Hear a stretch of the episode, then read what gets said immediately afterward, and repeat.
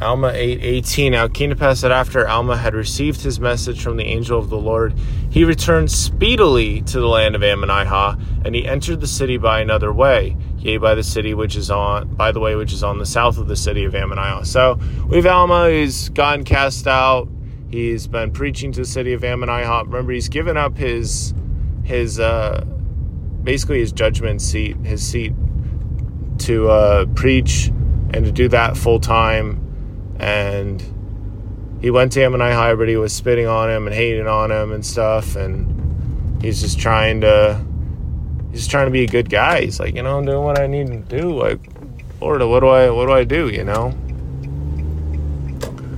And it's just beautiful how the Lord answered with an angel, the same angel who called him to repentance when he was younger, said, "Hey, blessed are you. God is looking out for you. Blessed are you. The Lord is going to bless you. Blessed are you for your faith. Blessed are you for keeping the commandments. Blessed are you for all these things that you've been doing."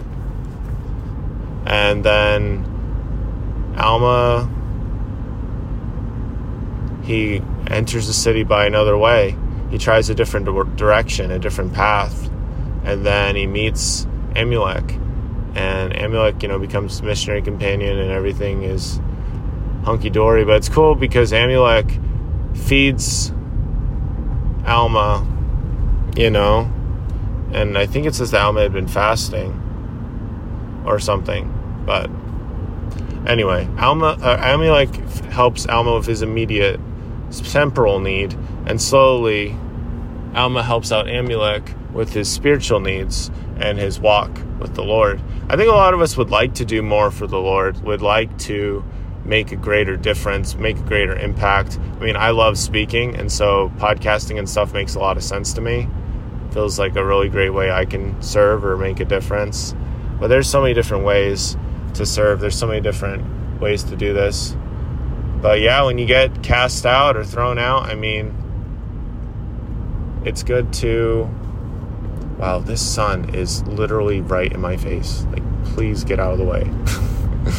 Please get out of the way.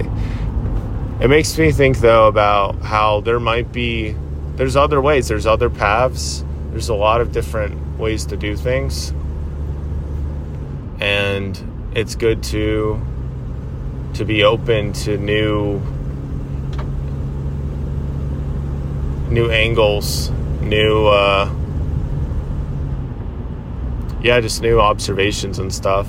It makes me think of that quote from Big Hero 6 where Tadashi is holding Hiro and just kind of picking him up and stuff, and then Hiro's hanging upside down, and Tadashi says, like, think of a new angle, look for a new angle, new way to look at this. And I think that's such just a good principle for life, is when things get shaken up and stuff, to still look for new ways, look for new innovative, creative ways, because everybody is different, and so there's different ways to reach people.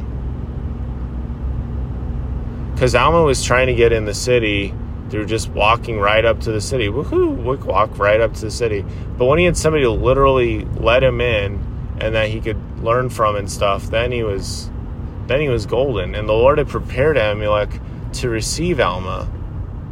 And it's like, that's really beautiful how the Lord had said, you know, go to Ammonihah, and then it didn't go super hot. But then the Lord had prepared this super awesome experience. And so it was really good that Alma got cast out the first time, because it got him to try something new. You see that with Nephi and his brothers getting the brass plates as well. It's like there's a real reason why the rejection happened the first time, and what it does is it prepares you. Oh boy, that was a turn. It prepares you to do really well next time. It prepares you for what he's trying to teach you, what he's trying to bring you to. So yeah, I mean, this is a lot of things. This is trust the Lord when he tells you to go somewhere. This is, you know, learn from rejection and be patient with yourself. This is a lot of things. But yeah, the Lord is in the details of our lives. and he does things for our joy and happiness. And I know that calls from the Lord will help us to be filled with joy and happiness and to serve him. And yeah, I think when I get home, I'm just going to spend a lot of time working on my lesson because I need to do that. So yeah, let the Lord redirect you. Let the Lord teach you. Let the Lord guide you. And I know that he'll bless you. Remember, the flexibility you pick up today will shine for you today, tomorrow, and forever.